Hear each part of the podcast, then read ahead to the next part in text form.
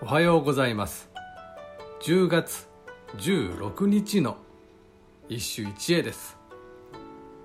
御朱岩歌集より伊勢の大夫。秋の夜は山田の伊に稲妻の光のみこそ森明かしけれ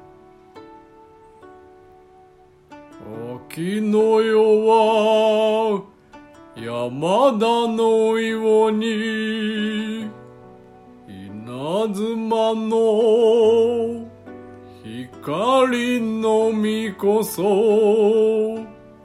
森明かしけれ。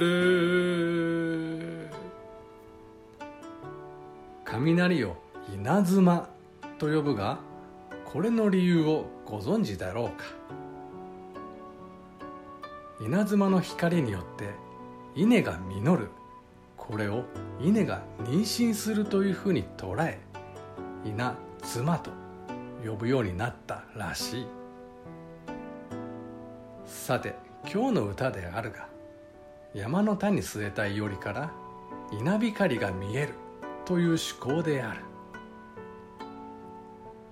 先ほど申し上げた稲妻の語源を知れば稲妻と田んぼの取り合わせに意味があることが理解できよう。